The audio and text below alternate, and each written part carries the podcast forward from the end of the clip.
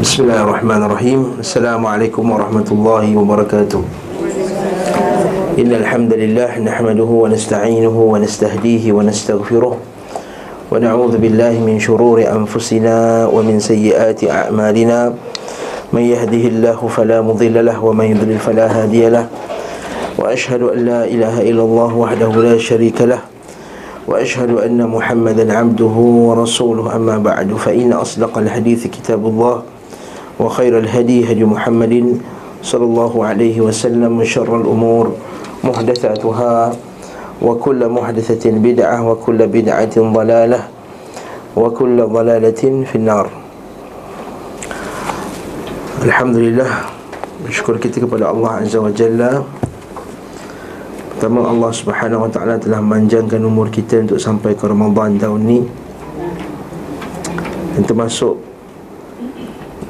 dan semoga Allah Subhanahu Wa Taala masukkan kita di kalangan utaqa minan nar Golongan yang dilepaskan daripada azab neraka di akhirat kelak Dan termasuk golongan yang Allah Subhanahu Wa Taala menjadikan Ramadannya Ramadan yang bermanfaat baginya yang menyebabkan dia keluar daripadanya dan dia diampunkan daripada segala dosa. Dan kita mohon kepada Allah Azza wa Jalla agar Allah Subhanahu wa taala berikan kita istiqamah dalam beramal. Wasabata fil amr dan sabat di atas segala urusan. wal azimata fil amr dan al istiqamah kerana manusia ni sentiasa diuji setiap hari dengan benda-benda yang melalaikannya daripada Allah Azza wa Jalla. Apatah lagi kita zaman fitnah ini nak pula pun lepas pilihan raya Masih lagi banyak cerita-cerita panas nak cerita lagi kan? Nak kena tangkap lah, nak kena dakwa mahkamah lah, nak kena ni pula. Jadi banyak sangat cerita ni Jadi semoga Allah Subhanahu Wa Taala memberikan kita kekuatan Untuk menghadapi fitnah-fitnah ini Dan terus beramal ke Allah Azza wa Jalla Lagi teruskan bacaan kitab kita hmm. Kitab sirah kita, kitab Zadul Ma'ad Walaupun sebahagian ulama meriwayatkan bahawa para sebahagian salaf dahulu dia menutup kitabnya. Antara yang diriwayatkan bahawa Imam Malik rahimahullah menutup kitabnya dan menumpukan perhatian pada Al-Quran. Namun Syekh Yahya Al-Hajuri mengatakan riwayat ini tak sahih. Hmm. Mengatakan riwayat ini tidak sahih. Dan dipertikaikan kesahihan riwayat ini bahkan dibawakan satu riwayat yang lain Berkata bahawa Imam Malik terus mengajar pada bulan Ramadan Pada masa yang sama Dia memperbanyakkan bacaan Al-Quran Karim Wallahu ta'ala alam bersawab Dan saya rasa itu yang yang sebaiknya Para masyayikh Para guru kita terus mengajar Syekh Saleh uh, Al-Usaymi uh, Pada bulan Ramadan lah dia buat Malis Khatam Kutubus Sittah. Sebab bulan Ramadan ni orang Dia lebih bersemangat untuk beribadah. Macam kelas ini lah nampak macam lagi ramai kot. Lagi kurang. Masya Allah eh? Jadi teruskan uh, Tak silap saya kita berhenti muka surat 473 Betul tak?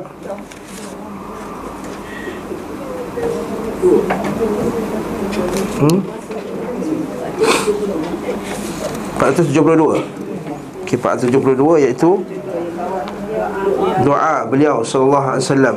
Okey Kita masih lagi dalam perang Uhud Berkata penulis Al-Imam Ibn Qayyim Al-Jawziyah rahimahullah ta'ala Doa beliau Itu doa Nabi wasallam Untuk Khaythamah Doa'uhu li khaythamata Bisyahadah Sallallahu alaihi wasallam Waqala khaythamah Abu Sa'din Khaythamah Abu Sa'ad Nama dia Khaythamah bin Al-Harith Nama dia Khaythamah bin Al-Harith Anak dia Sa'ad bin Khaythamah lebih terkenal daripada dia. Khaythamah bin Al-Harith. Khaythamah Abu Sa'ad yang syahid ketika bersama Rasulullah sallallahu alaihi wasallam.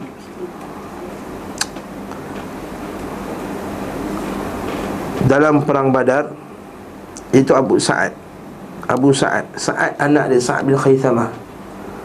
Sa'ad bin Khaythamah ni Meninggal masa perang badar. Anak dia. Okey Jadi Khaythamah bapak dia berkata Semua telah luput daripada ku perang badar. Sebab isu dia masa tu uh, Nak jaga Khaisamah ni ada banyak isteri. Lepas tu Masa nak perang tu Dua-dua tak boleh pergi sekali Sebab ada tanggungjawab nak jaga isteri dan anak-anak yang banyak. Jadi sebab saat ni anak yang paling tua Jadi saat dia nak pergi perang Bapak dia Khaisamah pun nak pergi perang juga.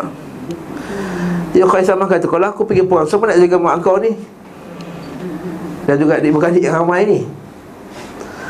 Saat kata tak boleh. Dalam bab mati syahid ni Tak bagi can kata. Tak bagi peluang. Jadi apa kata kita? Membuat undi. Akhirnya buat undi Cabut undi Saat menang. Lepas saat pergi perang Badar. Dan mati syahid dan perang Perang Badar. Adapun ayahnya Khaithama Dah terlepas perang Badar Tu yang dia kata ucapan ni. Sungguh telah luput daripada ku perang badar. Dia kata Laqad akhta akhta'atni Waqa'atu badrin. Aku terlepas perang badar. Wa kuntu wallahi alaiha harisan. Dan aku ini demi Allah Bersungguh-sungguh nak pergi perang badar sebenarnya. Kuntu sahamtu ibni fil khuruj. Dan aku telah Lakukan undian bersama anakku untuk khuruj. Fa kharaja sahmuhu. Maka undiannya diangkat ditarik sahmu masa, Arab sahm sebenarnya ialah anak panah sebenarnya. Masa dia undi dengan tulis kat anak panah tu. Pergi atau tinggal kan? Jadi pergi tinggal di ambil lah anak panah macam undi lah macam undi nak pilih ketua kelas kan okay? fa kharaja sahmu dia pun ambil undi dia dah kena tinggal jadi kat sini dia kata fa kharaja sahmuhu saat punya panah keluar faruziqa syahadah dan direzekikan dengan syahadah. Ha. Nah, maksudnya bagi di kalangan para sahabat tu mati syahid tu rezeki. Waruz sebab apa? Ada sebagian orang yang bersungguh-sungguh nak syahadah tak dapat syahadah. Betul tak? Khalid al-Walid dia kata, aku perang banyak perang adalah aku mati atas katil. Waruzqa bi syahadah. Itu Amr al-As. Dia kata aku dah ikut perang dengan Nabi sallallahu kalau aku mati masa tu lah Aku harap-harap aku masuk syurga. Tapi sekarang umur aku dipanjangkan oleh Allah Taala Lalu aku menjadi gubernur Di Mesir. Lalu aku tak tahu keadaan aku sekarang Macam mana. Hari riwayat Muslim. Waqad ra'aitul barihata ibni fin naum. Semalam aku nampak anakku dalam mimpi Dalam tidur Fi ahsani surah Dalam keadaan yang sangat elok Ini dalil bahawa mimpi Bukan tak bukan bukannya kita ahli sunnah reject mimpi terus. Dan kita ni kalau mimpi tu Macam kita nampak ayah kita Atau nampak mak kita elok Nampak guru kita Tak masalah mimpi ha. Cuma jadi isu bila mimpi jadi politik ha, Masalah ha. Ha. Mimpi jadi politik tu kan Dia tafsirkan mimpi ikut politik dia Itu yang masalah Kalau mimpi memang banyak Imam Bukhari pun tulis tulis Sahih Bukhari sebab mimpi uh, seorang lelaki dalam hadis riwayat Abu Daud dan hadis dalam Sahih Bukhari juga sebut bahawa para sahabat dahulu mimpi dan mereka suka jumpa Nabi SAW untuk mentafsirkan mimpi. Dan saya dah cerita kat dalam kuliah ni kan yang berkenaan dengan dari, riwayat uh, Abu Daud tu macam mana seorang sahabat dia mimpi daripada langit turunnya madu dan kan sebut eh dalam kuliah ni madu dan butter lemak turun dari langit. Aku ramai orang ambil Ada yang dapat banyak, ada yang dapat sikit. Kalau ada satu tali turun dari langit Ada orang panjat Dan sebut kan? Ha. Maksud itu tafsiran mimpi. Abu Bakar Siddiq Yang meminta Nabi SAW Untuk mentafsirkan mimpi tersebut. Cuma Nabi SAW tak kata betul Tak kata salah tafsiran mimpi itu Dia Sahih Bukhari juga Berkenaan dengan Air yang melimpah. Ada yang ambil air tersebut air, dan telaga. Ada telaganya penuh ada telaganya melimpah. Dan telaga yang melimpah itu adalah telaga Umar Al-Khattab radhiyallahu anhu. Dalam tafsiran mimpinya iaitu kebaikannya sangat banyak melimpah kepada orang lain Naam, jadi kat sini kita ahli sunnah bukan bukan reject terus mimpi sebagai uh, bukan reject terus yang orang, orang boleh nampak sesuatu yang baik dalam mimpi. Yang tak boleh ialah menjadikan mimpi itu sebagai hukum syarak. Meletakkan mimpi Di maqam syarak. Tak tahu pasal kamu semain terawih 10 rakaat ni Sebab semalam mimpi Tok Syekh kami. Haa Sebab di sebuah negeri Saya tak sebut satu negeri lah. Terawih ni 10 rakaat. Dia kata kenapa terawih 10 rakaat? Kalau kata 10 rakaat sebab Ya kita rasa 10 rakaat lah Okey. Dari segi takbiran Masa timing apa semua. Itu tak ada salah Dia kata 10 rakaat sama Sebab Tok Guru kami Aku mimpi Tok Guru pesan 10 rakaat. Di sebuah negeri lah. Ha? Tak nak sebut negeri mana. Hmm, ya? Ahsani surah Yasrahu fi Fi mari jannah Berjalan-jalan Dalam Ladang buah-buahan dalam syurga wa anhariha dan sungai-sungainya. Wa yaqul al-haq bina turafiqna fil jannah ilhaq bina kan haq ilhaq bina. Joinlah kami anak dia kata. Turafiqna fil jannah teman kami dalam syurga. Turafiqna fil jannah. Faqad wajadtu ma wa'adani rabbi haqqan sesungguhnya aku telah dapati apa yang dijanjikan oleh Tuhanku itu benar. Waqad wallahi ya Rasulullah Asbahtu. Ha, Kemudian baru habis mimpi tadi Maka kata Khaythamah Waqad wallah. Dan sungguhnya demi Allah Ya Rasulullah Asbahtu mushtaqan ila murafaqatihi. Aku bangun dengan aku sangat rindu. Sangat berharap-harap Rindu sangat nak Join anak aku saat dalam syurga. Waqad kabirat sinni Umurku dah tua dah. Waraqqa azmi Tulang aku dah lemah dah. Maksudnya apa? Kenapa dia kata macam tu? Sebab dia kata aku ni Dah tak nak amal banyak-banyak sangat dah. Ya. Dah tua amal dah tak tak masa muda. Itu masalahnya masa muda tak amal pula busy ya. ya. Masa muda jahil Masa muda busy. Dah tua semangat Badan pula lemah. Nak macam mana? Sakit lutut Tak boleh ni. Sakit apa semua. Hafazan dah tak kuat Nak baca surah panjang-panjang Tak boleh. Okey. Ha, Mata pun dah tak nampak Allah Akbar. Tapi tak apalah. Jadi dia kembali kepada Allah Azza wa Jalla. Waqad kabirat Sini Umurku dah tua. Tulangku dah lemah. Maksudnya Ya, ya Rasulullah Izinkan aku perang Maksudnya. Walaupun aku dah tua Aku dah tak ada lagi dah. Apa aku nak buat ni? Ha, Dah tua, nothing tulus dah. Biarlah aku pergi perang. Ha, Macam itulah. Sebab itulah patutnya orang tua lagi kuat beramal. Orang tua lebih bercakap kebenaran. Orang tua lebih Lebih Tidak memandang kepada dunia dalam Dalam bertindak Tapi malang terbalik sama sekarang Makin ketua tu makin terbalik pula Allah musta'an Sebab masa muda tu tak ada duit Dah tua ni ada duit tak, masa muda tu tak tak ada masa. Masa tua ada masa banyak ada pencen kan, macam-macam nak pergi sana London, nak pergi Tokyo, nak pergi Korea, nak pergi apa semua. Alas. Ha? Nah. Nampak macam mana? Sebab tu Nabi Sallallahu dia yang sahih. Seburuk-buruk manusia ialah Aisyakhun zanin. Wal a'il mustakbir. Wal malikun kazab Wal maliku kazab Dan Nabi Sallallahu dia sebut tiga orang yang paling teruk sekali. Raja yang menipu. Patutnya dia raja. Orang takut dekat dia Patutnya dia tak menipu lah. Bukan dia takut kat orang. Orang ni orang menipu ni Dia takut kat orang lain Yang kedua A'il mustakbir. Orang miskin tapi sombong. A'il mustakbir Terkabur. Biasanya orang miskin ni tawaduk Rendah diri. Ini miskin tapi belagak. A'il mustakbir. Dan yang ketiga Syekhun zani. Ha, Syekh dah tua berzina La la hawla wa la quwata la Syekh zani. Allah musta'an Jadi Waqad kabirat sinni Wa raqa azmi Dan telah lemahlah tulang-tulangku. Wa ahbabtu liqa'a rabbi Dah aku dah nak jumpa Tuhan aku dah. Fad'u Allah ya Rasulullah An yarzuqani asyahadah Maka doalah kepada Allah ya Rasulullah agar Allah Taala merezekikan aku syahadah. Wa murafaqata sa'din fil jannah dan menemani Sa'ad dalam syurga. Fada'a lahu Rasulullah sallallahu alaihi wasallam bidzalik.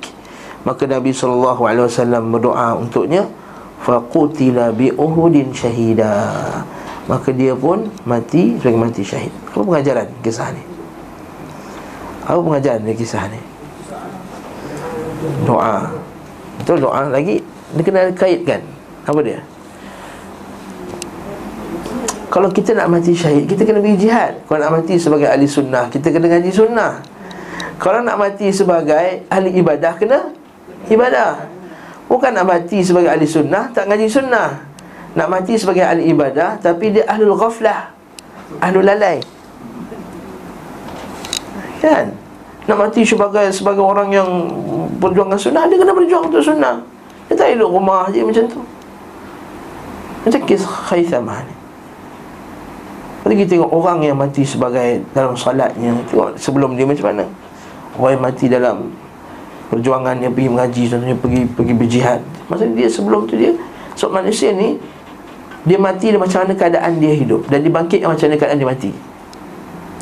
Yub'athun nas ala mata alih Manusia tu dibangkitkan macam mana dia mati. Dan Para ulama kita sebut Dan dia itu mati Macam mana keadaan keadaan dia ketika dia banyaknya apa dalam dunia ni. Kalau banyak dalam dunia ni sebut Nabi SAW sebut hadis sebut hadis sebut hadis maka insyaAllah dia mati dalam keadaan dia menyebut hadis Nabi SAW jadi kalau dia asyik sebut kristal Ha, Bister ni kristal ni cantik you know ha, Ni kasut ni murah mm, mm, 24 jam cerita tu je. Allah musta'an. Nice bridge pun Kau ni kau shopping kat sini Best gila ha, Nampak ha, Akan jadi macam tu lah Allah musta'an. Dan kita akan dikelilingi yang kawan macam tu juga. Baikkan tuan-tuan Fi rihabil maut. Di Di katil kematian. Yang datang ni geng-geng tadi tu. Allah musta'an. Allah musta'an. Ha?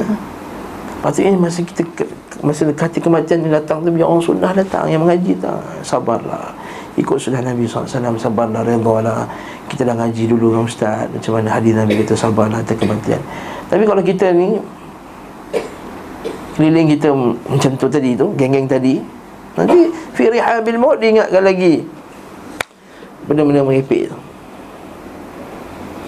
Allahul Musta'an. Sebab itulah Kisah ni sangat menarik untuk kita faham. Wa qala Abdullah bin Jahsh Doa Abdullah bin Jahsh. Abdullah bin Jahsh siapa? Abdullah bin Jahsh. Ialah adik-beradik Zainab binti Jahsh. Siapa Zainab binti Jahsh? Isteri Nabi SAW Wa qala Abdullah bin Jahsh Fi dhalika al-yawm. Berkata Abdullah bin Jahsh Pada hari tersebut Allahumma inni uqsimu alaika an alqal aduwa gada Ya Allah aku bersumpah Atas namamu Bahawa sungguhnya aku akan bertemu musuh esok. Thumma yabquru batni Lalu mereka membunuhku. Dan fayaqtuluni Fayaqtuluni Mereka akan membunuhku. Thumma yabquru batni Kemudian mereka, dia akan belah perutku. Macam mana dia boleh tahu pula ni sebab memang adab orang musyrikin dulu Bila perang Dia cara dia nak jatuhkan moral lawannya Dia akan belah-belah mayat Dia akan hancurkan mayat tersebut. Okay Lepas tu bukan dia seorang kena Banyak lagi kena kan? Allah bin Jash Amr bin Jamu Abdullah bin Amr bin, Amr bin Haram Itu ayah bin Jabir bin Abdullah Hamzah bin Abdul Muttalib Anas bin Nadar Semua yang yang mati ketika tu Semua mayatnya Hancur sebab Abdullah bin Amr Haram kan sebut kan? Sebab tak kenal Sebab Hindun binti uh, Hindun binti Umayyah uh, Hindun binti Amr Tengok ada hujung jari je baru dia kenal. Uh, Sebab dihancurkan mayatnya oleh orang musyrikin. Maksudnya Allah bin Jahsh ni Dia dah tahu dah. Dia tahu situasi perang macam tu. Tu dia kata Thumma ya bukurubat Bukan dia minta Ya Allah Jadikanlah musuh nanti Berubiklah perutku. Bukan macam tu. Uh, kita ni tak boleh minta Allah Subhanahu taala benda yang buruk. Malam yad'u bi ithmin aw qati'atir rahmin. Doa kita mustajabah. Malam yad'u bi ithmin aw qati'atir rahim. Di mana tak berdoa benda yang buruk Dosa Atau qati'atul rahim Ataupun Putuskan Putuskan satu rahim dan juga kita juga tak boleh doa supaya Allah Taala temukan dengan musuh. Jangan wala tatamannu liqa'al adu, jangan kamu berharap jumpa dengan musuh. Tapi idza laqitum, tapi bila kamu dah berjumpa, fasbutu. Berperanglah ini kes dah dah berjumpa. Yang ketiga, kita tak boleh minta mati kecuali minta syahadah. Minta syahadah maksud minta mati syahid. Okey. Tak boleh minta doa mati makruh. Dibenci. Okey. Kecuali kalau tak tahan sangat Allahumma jal Allah Allahumma in kana al-hayata khairan li Kalau Allah jadikanlah uh, hayat itu kalau lah hidup tu bagus maka takdirkanlah aku hidup. Maka kalau mati tu lebih bagus maka matikanlah aku. Itu je Nabi doa Nabi SAW kalau orang tu dah tak tahan sangat. Ada pun membunuh diri tak boleh. Membunuh diri tak boleh. Dalam dalam perang perang Uhud ni tak, dalam buku tak sebut. Ada seorang lelaki nama dia Kuzman nama dia. Kuzman. Dia ni pergi perang bukan kerana bukan kerana Allah Azza wa Jalla. Tapi dia berani. Dia bunuh dekat hampir-hampir 10 orang musuh. Lalu orang kata hebat betul kau ni. Dah kena tebas sana tebas sini boleh bunuh 10 orang lagi. Dia kata aku perang bukan kerana Allah Taala. Aku perang sebab aku tak suka dia ni aku perang kerana aku nak pertahankan kuat aku. Kabilah aku. Ha. Aku nak pertahankan kabilah aku Lalu bila dah teruk sangat luka dia tak tahan Dia bunuh diri Dia ambil Sampai Nabi kata Sampai disebutkan para sahabat sebut Dan tak disebut nama Quzman ni Melainkan Nabi kata Huwa min ahli nar Huwa min ahli nar. Dia termasuk ahli neraka Dia termasuk ahli Ahli neraka. Walaupun pergi perang ha, Tak boleh bunuh diri. Dan pada dia lah Nabi SAW menyebut hadis Man qatala nafsahu bihadidatin Fahadidatuhu fi yadihi yaja'u bihi batnihi Khalidan mukhalladan fiha yamal qiyamah. Dia kata daripada dia lah Yang Nabi SAW sebut hadis Barang siapa yang bunuh dirinya dengan besi Dengan pisau tajam Maka pada akhirat kelak Dia akan menikam diri dia Tikam hidup balik, tikam hidup balik, tikam hidup balik Khalidan mukhalladan fiha yamal qiyamah. Kekal Sampai kekal sampai bila-bila di, di hari kiamat. Man qatala nafsahu bi, bi, bisummin atau uh, bisum eh, atau sammin. Siapa membunuh dirinya dengan dengan racun maka yatahassahu yaumal qiyamah maka dia akan menghirupnya pada hari kiamat. Khalidan mukhalidan fiha yaumal qiyamah. Kekal sampai hari kiamat macam tu. Wa man taradda ala jabalin faqatala nafsahu siapa yang panjat gunung lalu dibunuh diri dia maka akhirat kelak dia akan taruh dalam jabal dia akan panjat gunung macam tu di akhirat kelak. Khalidan mukhalid fiha yaumul qiyamah. Kekal sampai hari bila-bila. Hadis riwayat sahih muslim jadi kena faham masalah ini betul. Bukan maksudnya uh, Abdullah bin Jahsh ni minta dapat macam tak. Tapi dia kata dia dah dapat jangka. Dia prepare diri dia untuk dibunuh. Sebab masa tu tentera Islam kan sikit. Ya? jadi thumma yabquru batni wa anfi. Dan akan potong hidung. Sebab bagi orang Arab ni hidung ni lambang kemuliaan. Jadi potong hidung tu macam hina betul hmm? sebab itulah bagi bagi dia orang ni ejek kalau orang Melayu ni hidung kemek ni ha Ha, tadi Ustaz Usaini macam ni masa dia sekolah dekat Yaman tu Orang ejek dia Orang Arab ejek hidung kemek hidung kemek ha? Cina lah kapi lah sampai main kapi pun dia ha? wa yaj'u anfi wa udhuni ha? Sebab tu Arab kata ragima anfuk kan Kalau dia degil sangat ragima anfuk Maksudnya walaupun hidung kamu berdebu. Walaupun aku campakkan pasi atas hidung kau. Maksudnya kalau dia tak suka Dia kata Ragima anf. Ragima anf. Walaupun hidup kau berpasir sekali pun aku akan buat juga. Maksudnya macam itulah Kau degil sangat. Nah, Macam hadis Abu Zar kan? Abu Zar Al-Ghifari. Abu Zar Al-Ghifari bila Nabi kata Tadi baru saja malaikat Jibril datang kepada aku Dan wasiatkan kepada aku bahawa Setiap daripada umatmu Wahai Muhammad Yang mengucap La ilaha illallah Akan masuk syurga Ala makan dan minal amal. Walaupun macam mana amal sekalipun. Wa in zana wa in saraqah Walaupun zina Walaupun mencuri. Lepas tu Abu Zar kata Ya Rasulullah Walau zana wa in, wa in zana wa in sarak Walaupun berzina walaupun mencuri. Dia kata Wa in zana wa in sarak Walaupun berzina walaupun mencuri Wa in zana wa in saraka Walaupun berzina mencuri Wa in zana wa in saraka Walaupun berzina walaupun mencuri Masuk syurga. Yang kali ketiga Wa in zana wa in saraka Walau raghima anfa abid abadar. Walaupun berdebu hidung Abu Zar. Walaupun tercampak pasir atas muka Abu Zar. Ha, Itu maksudnya hidung bagi orang Arab Wajah ni yang sangat ha, Dia hormat. Sebab itulah ha, tak boleh ha, Tanpa-tanpa ni Islam tak kasih. Ha, Kan? Faliyajsanib al-wajh. Ya daraba ahadukum Faliyajsanib al-wajh. Maka sebarang siapa yang seorang tu pukul Maka jauhi muka. Jangan tampar anak kat muka. Pukul lah macam mana pun. Sebat ke apa Tapi muka jauh. Fal yajtanib al wajh so apa?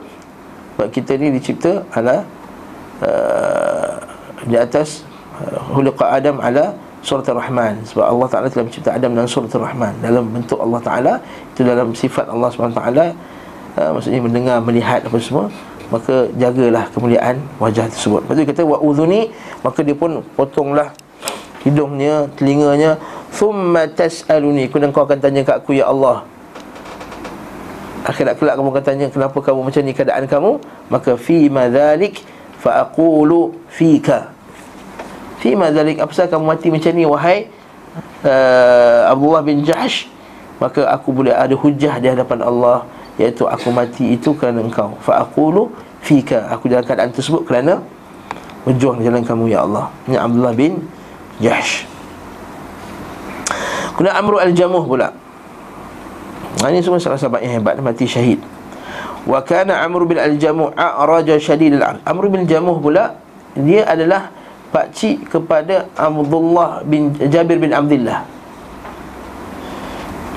Kita dah lalu sebelum ni kan Abdullah bin Haram ni. Oh, belum lagi. Lepas ni. Eh, dah sudah, dah sudah. Abdullah bin Haram. Kan ingat tak kisah Jabir bin Abdullah ayah ni mati dalam perang Uhud Mayatnya hancur uh, Lepas tu Nabi SAW beli kuda daripada dia Dengan harga yang 10 kali ganda Untuk mengingatkan kepada Jabir bagaimana perjuangan ayah dia. Ingat tak? Ha, jadi Jabir bin Abdullah Ayah dia Abdullah bin Amru bin Haram. Jadi Amru Al-Jamuh ni kahwin dengan makcik Jabir ni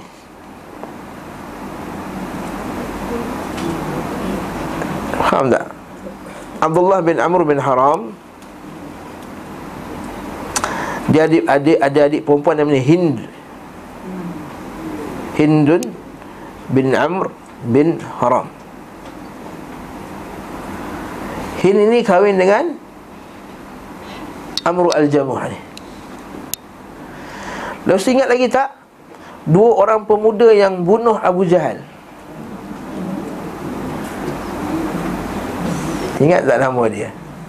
Tak ingat Ustaz nama-nama ni Ustaz dah ingat lah Nak pula umur-umur sekarang ni Ustaz Mana nak ingat lagi dah? Ha, kata ba kata ba katabu pun silap-silap lagi tersyasyun lagi. Okey okey.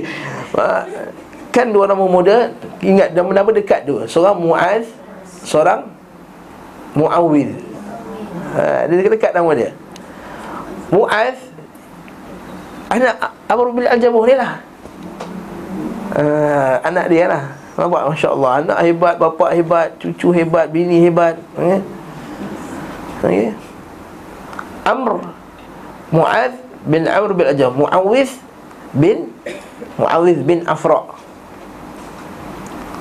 Ingat tak Mu'awiz bin Afra' apa kisah dia? Mu'awiz bin Afra' tak ingat lagi dah. Yang tangan dia Dah terputus tu Sama tinggal kulit Dia melekat kat kulit tu Apa payah sangat ni Melekat kat kulit dia Pijak, pijak, pijak, pijak Dia putuskan sampai Terputus tangan dia Dan dia orang berdua ni lah yang telah Tetap Abu Jahal Sampai Abu Jahal dah nyawa-nyawa Ikan Datang siapa yang habiskan? Siapa yang habiskan? Abdullah bin Mas'ud Abdullah bin Mas'ud Okey Ingat nama-nama ni eh? Okey. Kita ulang cerita tak? Kita beri pun cerita orang jaga dia tu tak? Sampai hafal dia punya ha, Kisah tadi kita kena baca Ulang, ulang, ulang, ulang Cuma tak ada filem ha? Ada filem dia tapi dalam bahasa Arab hmm. Boleh buka YouTube boleh cari Perang Uhud Nah, Jadi Abu Al-Jamuh ni Dia ada empat orang anak Empat-empat suruh pergi perang. Dan dia ada seorang lagi anak Yang meninggal dengan dia Yang mati syahid dengan dia dalam perang Uhud Nama dia Khalad Nama dia Khalad Jadi Amr bin Al-Jamuh ni A'raj Syadid Al-Arj. Araj Dia tu jadi Tempang. Kat sini kata apa? Pincang ni kata. Seorang yang pincang. Ha, Pincang tu kan Macam kepincangan lah pula kan ha? Betul lah Indonesia yang pincangnya Tempang kan hmm, Tempang Tempang Tahu tempang? Ha. Tempang tu pincang Pincang tu tempang okay? Maksudnya tak, tak boleh jalan lah kaki sebelah dia pendek okay? Wa kana lahu arba'atu banin syabab Ada empat orang anak muda Yaghzuna ma'a Rasulullah sallallahu alaihi wasallam idza ghaza. Mereka empat-empat ni semua pergi perang. Falamma tawajjaha ila Uhudin masa Badar, masa Badar dia nak pergi tapi anak dia kata yalah ayah ayah ni Araj jadi Nabi pun bagi dia Bagi dia peluang. Maksudnya bagi dia excuse untuk tak pergi perang Badar. Okey? Falamma tawajjaha ila Uhudin Bila nak pergi ke Uhud Arada ayat tawajjah ma'ah. Maka dia pun nak ikut. Faqala lahu banuh. Anak dia kata pada dia Inna Allah qad ja'ala laka ruhsah Sungguhnya Allah Ta'ala telah Memberikan engkau ruhsah Telah menjadikan bagi engkau ruhsah Falau qa'atta wa nahnu nakfik. Kalau kamu duduk qa'ad tu bahasa Arab panggil pensioner dia panggil mutaqaid. Qa'ada duduk qa'ada duduk mutaqaid duduk-duduk. Ha Si orang pencet duduk-duduk. Ha, Tapi pencet san taklim tak mengaji Masya Allah. Itu bagusnya orang yang san taklim punya pencet mengaji. Ha? Ni Falau qa'adta Qa'ada kan duduk. Falau qa'adta Wa nahnu nakfik. Cukuplah kami pergi perang Empat-empat ni kami dah perang. Sebab amalan anak tu kan Saham dapat ke ayah. Walaupun dia ada rukhsah. Dan orang ada rukhsah ni Kalau dia niat Nak pergi perang Tak dapat pergi Pahala dapat pahala. Macam hadis Nabi kata Ada orang yang Lam yaqta' wadiyan. Kan? Nabi kata dalam hadis sahih Ada orang yang tak lalu ke wadi-wadi Dan lembah-lembah ni. Namun syarakukum fil ajr. Syaraku syarakukum fil ajr. Mereka itu kongsi dengan kamu pada ganjarannya. Eh, habasahumul uzur. Mereka telah diterhalang dengan keuzuran. Maka dapat pahala tapi dia bukan isu pahala je. Nampak tak? Ha lepas tu jangan isu pahala je. Isu dia dapat faedah dapat perjuangan Islam tu. Dan mati syahid tu. Sama juga macam orang datang mengaji sebab nak pahala je. Faham tak faham lantaklah Janji tak pahala pergi kuliah. Hmm. Ha kan? Setengah orang macam tu. Kan? Dan tak bahasa dapat pahala je. Kan nak pahala? Kita nak pahala tu nak Dapat pahala tu nak Kita nak pahala. Tapi yang pentingnya adakah mem- Nak menambah manfaat kepada orang lain. Dan mati atas jalan tersebut Allah musta'an tak, tak, tak ada kena mengenai antara hidup mati yang taklim ni Ini Masya Allah yang taklim bagus ya? Dia kata faqala Waqad wada'a Allahu 'anka al-jihad. Dan sesungguhnya Allah Taala telah mengangkat daripada kamu jihad, memang tak wajib dah. Fa'ata Amr bin Al-Jamuh Rasulullah sallallahu alaihi wasallam. Maka Amr bin Jamuh pun jumpalah Rasulullah sallallahu alaihi wasallam. Kata, "Ya Rasulullah, ya Rasulullah, inna baniya." Ha, nampak tak bani? Saya belajar bahasa Arab, banin bila campur ya baniya. Inna baniya haula ini anak-anak aku ni yamnauni an akhruj mak. Anak-anak aku halang aku nak keluar. Ha? Wa wallah inni la arju an astashhid. Aku demi Allah aku nak mati syahid. Fa ata'a bi arjati hadhihi fil jannah supaya aku boleh jalan dengan kaki tempangku di dalam syurga. masya-Allah. Faqala la Rasulullah SAW Maka Nabi SAW berkata padanya Amma anta. Adapun engkau faqad wada'allahu ankal jihad Sungguhnya Allah Subhanahu wa taala telah mengangkat daripada kamu jihad tak wajib. Wa qala li banihi. Dia pun berkata kepada anaknya wa ma alaikum an la'alla Allah azza wa jalla an yarzuqahu ash-shahadah wa ma alaikum apa hal engkau ni? Tak mengajaknya. La'alla Allah azza wa jalla an yarzuqahu al-jannah. Semoga Allah Subhanahu wa taala tak mendoakannya. Semoga Allah Ta'ala mengurniakan baginya syurga. Ha, Nabi kata akhirnya Nabi izinkan dia pergi. Fa kharaja ma'a Rasulullah SAW Fa qutila yawma uhudin syahida Maka dia mati dalam perang Uhud Sebagai seorang yang syahid nah, Mainkan orang yang tempang mati syahid Okey Maksudnya apa? Kecacatan tidak menghalangnya untuk berjuang untuk Islam Okey sebab yang di, yang dikira itu ialah perjuangannya bukan hasilnya. Okey. Wantaha. Kemudian Anas bin An-Nadar pula. Kemudian Anas bin An-Nadar pula. Anas bin Nadar ni ialah pak cik Anas bin Malik. Ha. Kenal Anas bin Malik? Kenal Anas bin Malik? Siapa Anas bin Malik? Sahabat Nabi mana sahabat Nabi dah ada pakcik ha Anas bin Malik khadam khadim Rasulullah wasallam khadam Rasulullah nombor 1 10 tahun dia jadi khadam Rasulullah sallallahu alaihi wasallam Sampai ke Madinah dia budak lagi Nabi SAW sampai ke Madinah dia budak lagi Dan ibunya Ummu Sulaim Kan Ummu Sulaim yang hadiahkan dia kepada Rasulullah sallallahu alaihi wasallam. Maksudnya khidmat. Bulan puasa ni kena kontrol sikit suara. Anas bin Nadar ila Umar bin Al-Khattab. Maka Anas bin Nadar pula sampai ke tempat Umar bin Al-Khattab. Wa Talhah bin Ubaidillah fi rijalin minal muhajir fihi rijalin minal muhajirin wal ansar. Dekat situ ada juga sebahagian lelaki daripada muhajirin dan ansar. Waqad alqaw bi aydihim mereka telah kalau terjemah alqaw bi aydihim mencampakkan tangan-tangan mereka. Maksudnya apa? Dah patah semangat. Okey alqaw bi aydihim maksudnya dah lemah semangat. Sebab kita dah bincang sebelum ni kan bahawa di tengah-tengah peperangan tu keluar khabar angin. Yang mengatakan bahawa Rasulullah wasallam wafat. Maka ketika itu terpecahlah para sahabat pada tiga kelompok. Siapa ingat lagi? Kelompok yang pertama Lari. Menyelamatkan diri. Mereka itu sedikit. Dan di antaranya siapa? Uthman bin Affan radhiyallahu an.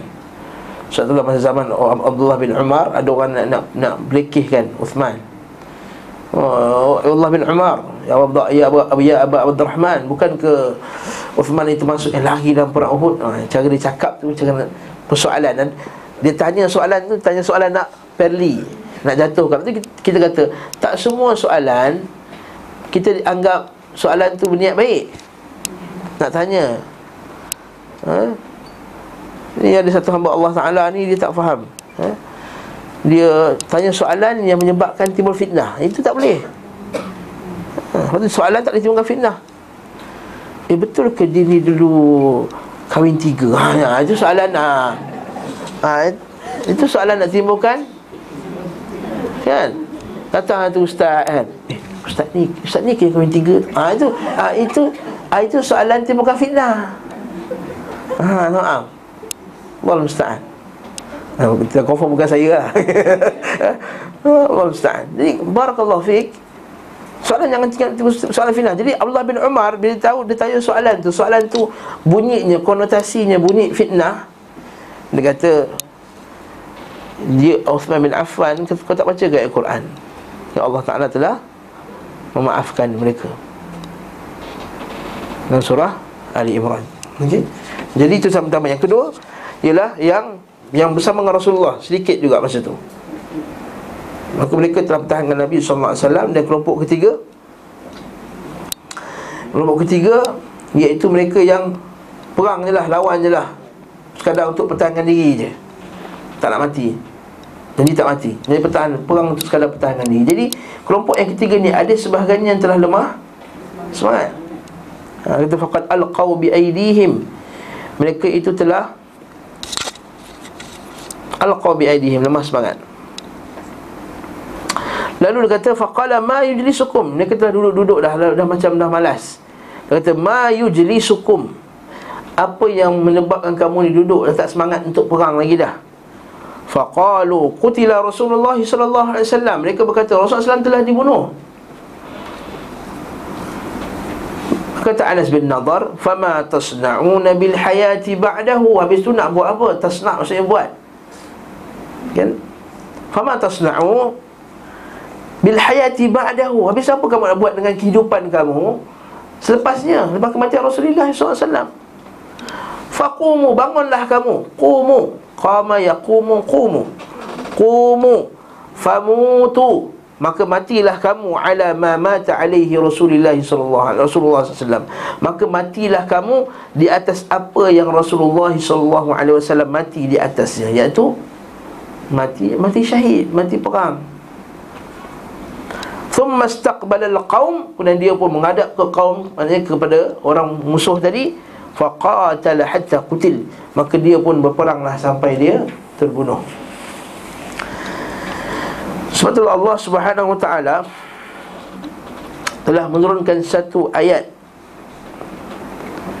memuji Anas bin Nadhar ni. Buka surah Al-Ahzab ayat 23 suratul Ahzab ayat 23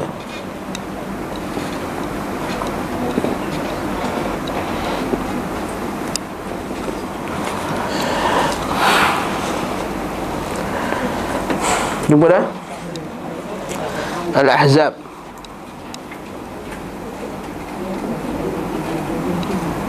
Dua puluh tiga.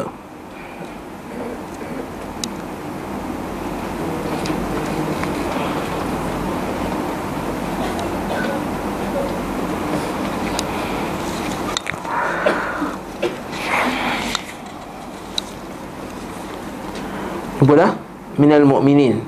Ayat tu starting dengan minal mu'minin Allah subhanahu wa ta'ala telah berfirman Minal mu'minina rijalu sadaqu ma ahadullah alaih فمنهم من قضى نحبه ومنهم من ينتظر وما بدلوا تبديلا di antara orang-orang yang beriman itu minal mu'minin rijalun ada pemuda lelaki-lelaki ada orang-orang yang sadaqu ma ahadullah alaih mereka itu membenar dalam menunaikan perjanjiannya dengan Allah Azza wa Jalla.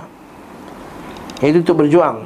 Sebab kan kita bincang sebelum ni Nabi SAW sebelum perang Nabi akan angkat janji sumpah setia untuk mati dan mati dalam peperangan untuk berjihad habis-habisan. Okey. Maka di antara mereka faminhum man qada nahbahu telah selesai menjalankan janjinya itu. Wa minhum man yantazir ada still lagi yang sedang menunggu giliran mereka. Wa ma baddalu tabdila dan mereka tidak pula mengubah apa yang dijanjikan sedikit pun. Ayat ni turun kata Anas bin Malik radhiyallahu anhu dalam hadis riwayat Bukhari dia kata sesungguhnya kami melihat bahawa ayat ini turun pada Anas bin Nadar ni. Hmm, pada Anas bin Nadar. Dan Anas bin Nadar ni ketika dia wafat ada 80 lebih luka ataupun tebasan daripada pedang-pedang musuh ataupun tikaman daripada anak panah ataupun daripada lembing waqad massala bihi musyrikun. Bahkan mayatnya telah dihancurkan telah dipotong-potong oleh orang musyrikin fama arafahu illa ukhtuhu bi bananihi. Dan tak kenal melainkan adik-beradik dia dengan cap jarinya dia saja dia kenal wa kana hasanal banan. Maka jari dia elok cantik jari dia maka orang kenal jari dia. Itu jari siapa? Anas bin Nadar Naam. Hmm. Apa pengajaran daripada kisah ni? Apa ajaran iaitu Bukan jalan yang paling besar? Itu jangan disebabkan Kita hilang Ketua Lalu kita hilang semangat. Hmm? Atau kita hilang something yang yang penting Lalu kita hilang semangat. Yang terus yang patutnya kita teruskan perjuangan. Kadang-kadang orang Kadang meninggal anak dia Dia hilang semangat dah Dua atau kawan dia sama-sama pergi kelas sama-sama Kawan dia meninggal. Dia pun dah patah semangat. Dah tak pergi kelas dah. Ha, Jangan. Jadi kamu Kawan kamu mati semasa tengah pergi kelas. Jangan kamu nak mati tak pergi kelas. Ha. Asyik pergi kelas dia kona ya. Maksudnya kawan kamu mati dalam berjuang Jangan kamu pula mati tak berjuang. Itu maksud dia. Bukannya terus lemah semangat kerana dengan kematian tersebut. Okey nak teruskan. Kita nak kena cepat-cepat khatam kitab ni ya. Okey ada ada 6 jilid lagi. Hmm. Kemudian Sambung pula. Ha? Ada 6 jilid lagi ni baru jilid 3 kan? Dia 8 ya? 7 ada 4 jilid lagi eh? Ibn Umar melihat Ubay bin Khalaf pula. Uh, Nabi SAW menikah Ubay bin Khalaf. Siapa Ubay bin Khalaf ni pula? Ubay bin Khalaf ni adalah ketua musyrikin Kepala musyrikin yang banyak mengazab orang Islam. Dialah yang dengan Nabi SAW uh, Dia hina Nabi SAW Dia ambil pernah sekali dia ambil tulang Dia kata ha, Ni ha, ni tulang ni Tengok tunjukkan macam Tuhan kau boleh hidup kan? Qala man yuhyil idhama Wahia ramim. Dia kata Qala man yuhyil idhama Wahia ramim. Yang surah Yasin yang kita baca tu. Man yuhyil idhama Wahia ramim Siapa yang akan hidupkan tulangnya? Tunjuk Allah mana tulang? Orang semua gelakkan. Oh mana dia Kul yuhyiha alladhi ansha'aha awwala marrah wa bi khalqin alim. Ha? Allah Taala akan hidupkan. Jadi dia berfikirkan Nabi sallallahu Dialah sebab dia lah turunnya ayat tadi tu. Surah Yasin tadi. Dia jugalah yang dekat dekat masa-masa dekat Mekah Nabi tengah tawaf dia kata, "Ha Muhammad, apa kata kau inilah kita gila-gila sembah Tuhan kau. Kau sembah Tuhan aku." Turun ayat kuliah ayyuhal kafirun. Dan dia lah banyak dia lah menghinakan Nabi SAW sampai turun banyak ayat berkenaan dengan penghinaan dia kepada Rasulullah SAW sampai Allah Taala pun jawab penghinaan tersebut. Ubay bin Khalaf al-Khabith si keji ni. Ubay bin Khalaf tapi pengecut. Ha, pengecut bukan kepalang yang pengecut ya. Tengok sini kisah dia. Musa Allah Ubay bin Khalaf datang mengenakan penutup wajah besi. Ha, complete dia berkata Tidak ada keselamatan bagiku Jika Muhammad selamat. Hmm. Cari politik lah Kalau dia menang habis aku. Ha. Okey. Aku akan disiasat di mahkamah Contohnya. Jadi tidak ada keselamatan bagiku Jika Muhammad selamat. Naam. Konon Dia telah bersumpah. Wa kana halafa bi Makkah. Ha. Pada satu hari dia pernah sumpah dekat Mekah Ayyaktula Rasulullah SAW Untuk bunuh Rasulullah SAW Maksud Nabi tengah beribadah dekat Kaabah. Lepas tu Allah uh, Ubay bin Khalaf kata Aku akan demi Allah Aku akan bunuh kau Wahai Muhammad. Okay? Nabi jawab balik Aku yang akan bunuh engkau InsyaAllah. Ha, Bila dia sebut InsyaAllah tu Dah takut dia insya-Allah. Ha, ini pengajaran kepada kita jangan mainkan insya-Allah. Malangnya sekarang perkataan insya-Allah digunakan untuk lebih bersopan untuk menolak satu benda sebenarnya. Ha. Okey, alhamdulillah. Sekarang banyak orang buat macam tu. Kau tak boleh pergi, cakap tak boleh pergi, jangan cakap insya-Allah. Minta maaf, tak boleh pergi, cakap tu terang. Yang ni nak, nak ambil hati dia, Uh, Okey tengok ah, insyaAllah. Ha, Jadi orang ingat insyaAllah tu benda tak Confirm. Memang tak confirm. Memang kita tak tahu confirm ke tak confirm Allah Ta'ala je tahu. Tapi dari segi kita Kita punya azam Bila nak buat Kita kata insyaAllah. Akhirnya sekarang ni orang kafir Dia ingat insyaAllah tu. Tak ada Sampai saya pernah tengok satu video Dia buat interview Kat satu negara Arab Kuwait ke mana entah Tak ingatlah mana Qatar ke mana Dia interview semua orang-orang bukan Islam Yang kerja dekat sana Dia kata kalau orang Arab cakap insya-Allah maksudnya apa? 50-50. Ha. Allah musta'an. Jadi perkataan insya-Allah tu dah jadi lemah. Jadi excuse. Ada pula dia tanya pula 50-50. Tapi dia kata banyak yang jadi kita jadi, banyak tak jadi. Ha, jadi tak betul. Ha, InsyaAllah tu esok bila kita dah azam nak pergi.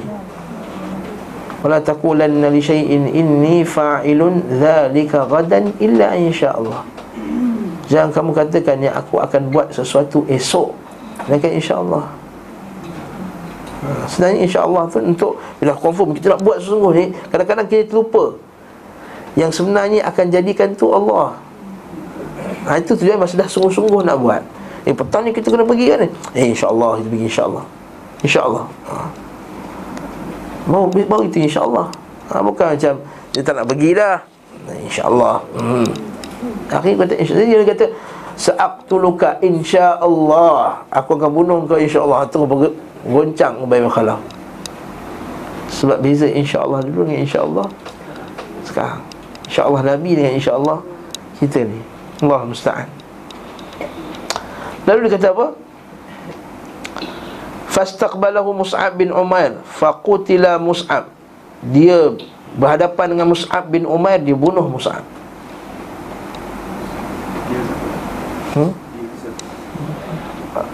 Inilah Ubay bin Khalaf ni lah Maksudnya Ubay bin Khalaf yang bunuh Mus'ab bin Umair. Mus'ab bin Umair wafat dalam perang Uhud Ingat lagi tak Mus'ab bin Umair? Soalan sekali lagi. Dah banyak kali tanya lah Mus'ab bin Umair ni.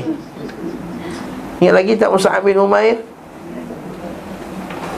Allah musta'an. Okay. Ingat tak Bijis? Bijis. Ha, gelak tu mesti ingat eh? Allah musta'an. 70-an ni penyanyi okay? Mus'ab bin Umair Siapa Mus'ab bin Umair? Soalan sekali lagi Hmm, siapa Mus'ab bin Umair? Banyak kali kita jumpa dalam nama Mus'ab bin Umair. Siapa Mus'ab bin Umair? Tak ingat dah. Mus'ab bin Umair lah guru Quran pertama yang Nabi hantar ke Madinah untuk ajar. Ah, hmm. Ha, anak orang kaya asalnya ha, Mus'ab bin Umair Handsome, anak orang kaya Tinggi, lampai, apa semua. Tapi dia tinggalkan Kekayaannya kerana Allah Azza wa Jalla Lalu mati dalam keadaan tak cukup kain kafan hmm. Tak cukup kain kafan Sebab dia tak ada kain kafan langsung sebenarnya Asalnya. Asalnya orang bagi pada Hamzah dua helai kain. Namun bila tengok Mus'ab bin Umair tak ada kain Dia ambil satu kain Hamzah Bagi pada Mus'ab bin Umair. Naam. Jadi dia bunuh Mus'ab bin Umair. Dalam keadaan dia, dia belum mendapat apa-apa hasil pun Daripada keislamannya. Maksudnya apa hasil apa ni? Maksud hasil keduniaan. Waktu kata Abdul Rahman Kata Abdul Rahman Kata Abdul Rahman bin Auf Mus'ab bin Umair Ingat tak kisah tu? Kata Mus'ab bin Umair Berjuang dalam keadaan dia tak dapat apa pun daripada dunia dia dan kita dapat apa yang kita dapat ni. Aku takut apa yang kita dapat sekarang ni adalah sebenarnya Allah Ta'ala nak mensegerakan nikmat kita di dunia. Lalu Allah Ta'ala azab kita di akhirat kelak. Orang ni kata siapa? Abdul Rahman bin Auf. Sampai hilang terus selera nak makan. Boleh teringat Musa'ab bin Umair Oh, kita ni selesa pagi, petang, siang, malam makan. Selesa hidup, selesa tempat tinggal, selesa. Na'udzubillah. Kita minta Allah Ta'ala jangan jadikan keselesaan kita tu sebab Untuk menambah azab kita di akhirat kelak. Sebab Nabi kata hadis yang sahih Orang yang paling panjang kenyang di dunia Orang paling banyak kenyang di dunia Ialah orang yang paling panjang laparnya di akhirat. Allah musta'an. Hmm. Allah musta'an. Lepas tu kita Alhamdulillah Ta'ala Telah uh, Syariatkan bagi kita apa dia? Ibadah puasa. Semoga puasa lapar kita yang panjang ni Menghapuskan dosa-dosa kita yang Yang selama ni kita selalu kenyang dah. Ha, Sampai tak sempat nak lapar tak tak? Tak sempat nak lapar dah makan dah. Belum lapar lagi dah. Time makan. Makan je nak Betul tak? Ha, tak sempat lapar tak? Kadang-kadang orang lupa rasa lapar. Sebab dia kata Eh makan lah takut lapar. Betul tak? Dia kata, jadi makan, makan, makan, makan. Eh takut lapar, dia lapar lagi. Allah Ustaz. Faqutila Mus'ab Wa absara Rasulullah sallallahu alaihi wasallam. Maka Nabi sallallahu alaihi wasallam Ternampak ada lompongan Ada kosong, ruang kosong di baju besi dia Furjah. Baina sabiqati dar'i wal baydah. Di antara baju besi dia tu sabiqatul dar dar tu baju besi. Dar baju besi kat depan ni wal baydah kat bahagian sini. Ada satu ruang kecil. Fa ta'anahu biharbati maka nabi cocok dengan lembing pendek. Harbah bahasa Arabnya ialah lembing lembing pendek. Okey fa waqa'a an farasihi. Maka dia pun jatuh pada kuda dia. Fahtamalahu ashabu. Kawan-kawan dia pun angkat dia selamatkan dia. Wa huwa yakhuru khuwar thawr. Dalam keadaan ni yakhur. Yakhur ni bahasa Arab uh, kerbau menguak. Kerbau menguak kan? Apa dia Bahasa Melayu apa dia? Kalau kerbau, punya kerbau Oh, oh tu panggil apa? Ha? Kalau lembu? Kalau kambing mengembek La haula wa la quwata illa billah Kalau aku bahasa Inggeris Bahasa Inggeris ha, Orang teman ni English lagi, lagi Buffalo apa? Bird chipping Kalau uh, Kalau uh, Mouse squeaking kan Kalau Kalau kau Tak Muing tu dia Jadi biasa tengah biasa. Oh, oh ni masa tengah sakit. Oh, oh bunyi yang tu lah Ha? meraung. Raungan si kerba, sang kerbau. Hmm, dan taklah eh. Khuarus. Hmm, lemah betul eh wakab eh. Wa huwa yakhur khuar thaur. Dan kadang dia, dia jakit macam kerbau kena nak kena sembelih. Ha berbunyi macam tu. Khuar thaur. Padahal luka dia kecil je luka dia kecil dia. Dia punya bising dia kecoh. Kata qalu ma ajza'aka apa hal kau ni? Apa yang menyakitkan kau sangat ni? Dia kata Innama huwa khadshun Itu luka sikit je. Kaum dia kata Fadhakara lahum qawlan Nabi SAW Maka dia pun sebut kata-kata Nabi SAW Bal ana aqtuluhu insya'Allah ta'ala. Bahkan aku akan bunuhnya insya'Allah ta'ala Maka lepas tu sehari dua lepas tu dia pun mati Jadi hadis ni Kisah ni jadi isu. Adakah bahawa Nabi SAW pernah bunuh orang?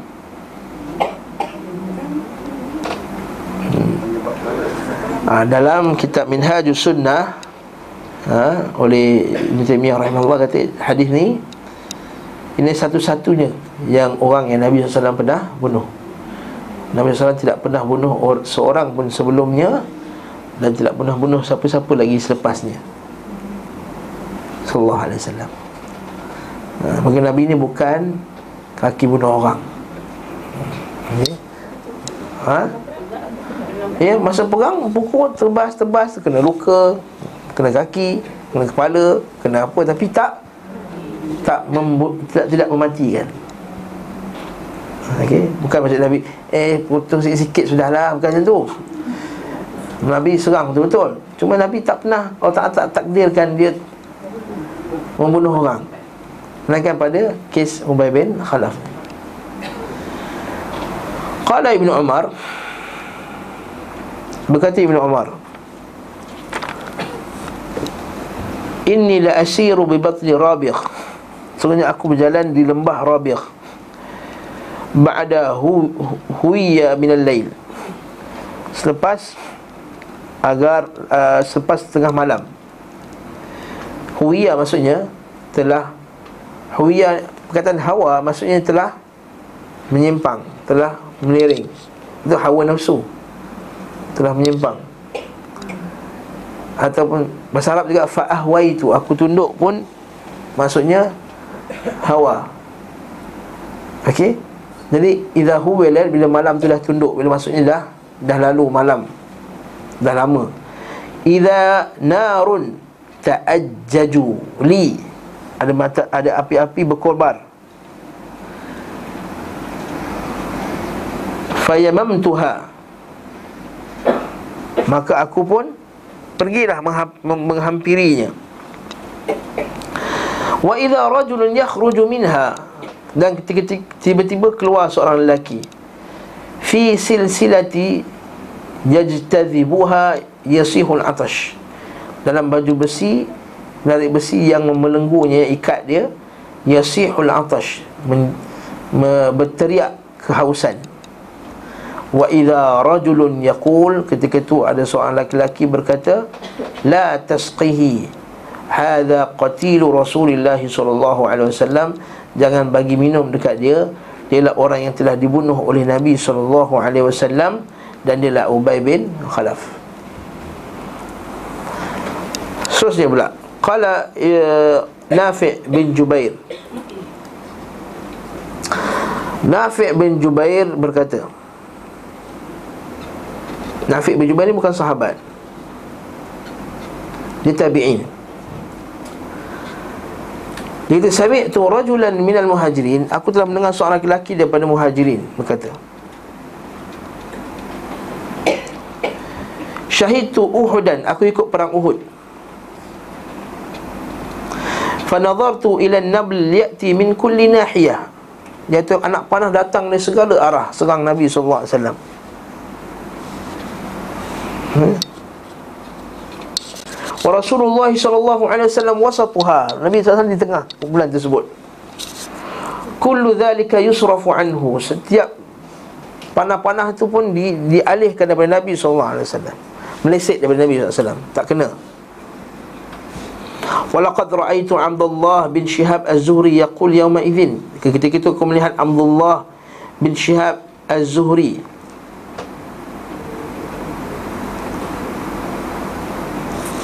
Inilah atuk Muhammad bin Shihab Az-Zuhri Ulama hadis yang terkenal tu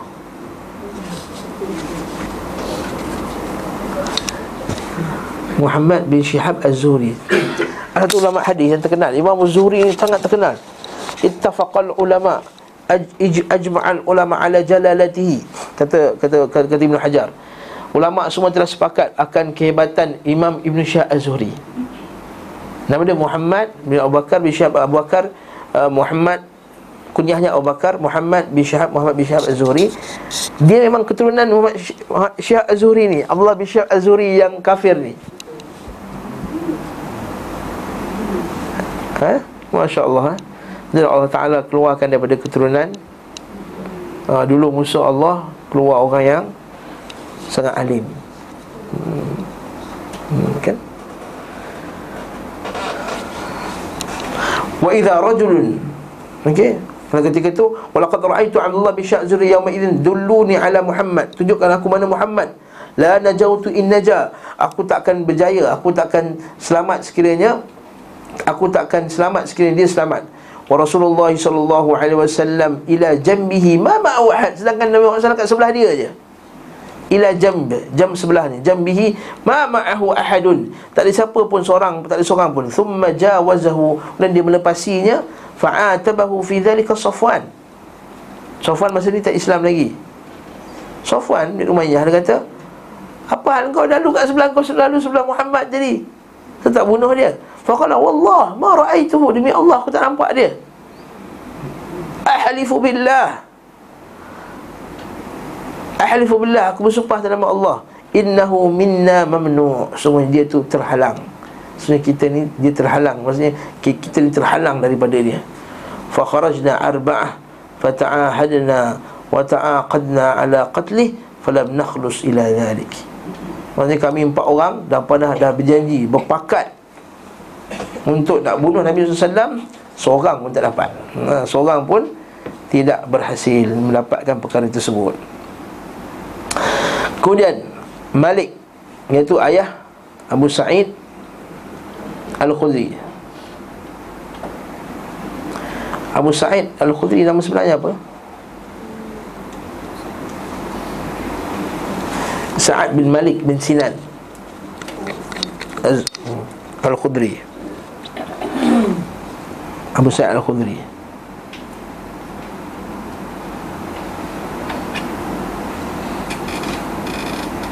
Naam. Betul. Ketika Malik Itu ayah dari Abu Sa'id Al-Khudri. Nama Sa'ad bin Malik bin Sinan kan? Menghisap Luka Rasulullah SAW Hingga membersihkannya. Masa Dihisap Luka Nabi SAW Hatta angkahu Sehingga bersihkannya. Qallahu mujjah. Keluarkan daripada mulutmu. Maksud darah tadi itu Kemudian dia kata Wallahi la amujjuhu abadan. Demi Allah Aku takkan ludahkannya ha? Demi Allah Aku tidak akan mengeluarkannya selama-lamanya Kemudian dia pergi begini Wa adbar.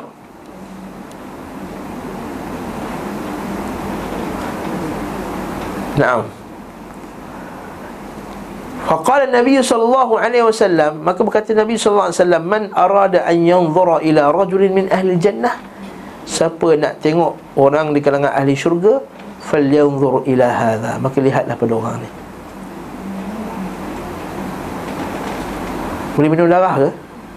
Asalnya tak boleh Haram tak boleh Waddam wa lahmal khinzir Hurrimat alaikumul maytatu Waddam wa lahmal khinzir Habis tu macam mana kisah ni? Ini, ini kita panggil kisah-kisah yang terkecuali Yang di mana bila orang tu dah terlampau cinta sangat dia Dia Dia Tafsiran pertama Tafsiran pertama Dia terlampau cinta sangat Dia tak apa Biarlah. Aku sanggup. Tafsiran kedua Ialah Bila kita, dia hisap Benda tu dah Tak boleh muntah dah. Dan dia tak sanggup Nak muntahkan Mulut dia tu Untuk Keluarkan. Bila kadang kita sedut Kita akan tersedut. Sampai contoh mudah lah. Pernah tak anak kita Sesama ha. Okey. Kita sedut Anak saya saya sedut Puk Telan ha. Okey. Geli ya? Ha? Saya je yang tak geli. Isteri saya geli. Saya geli. Saya tak geli. Jadi kita sedut.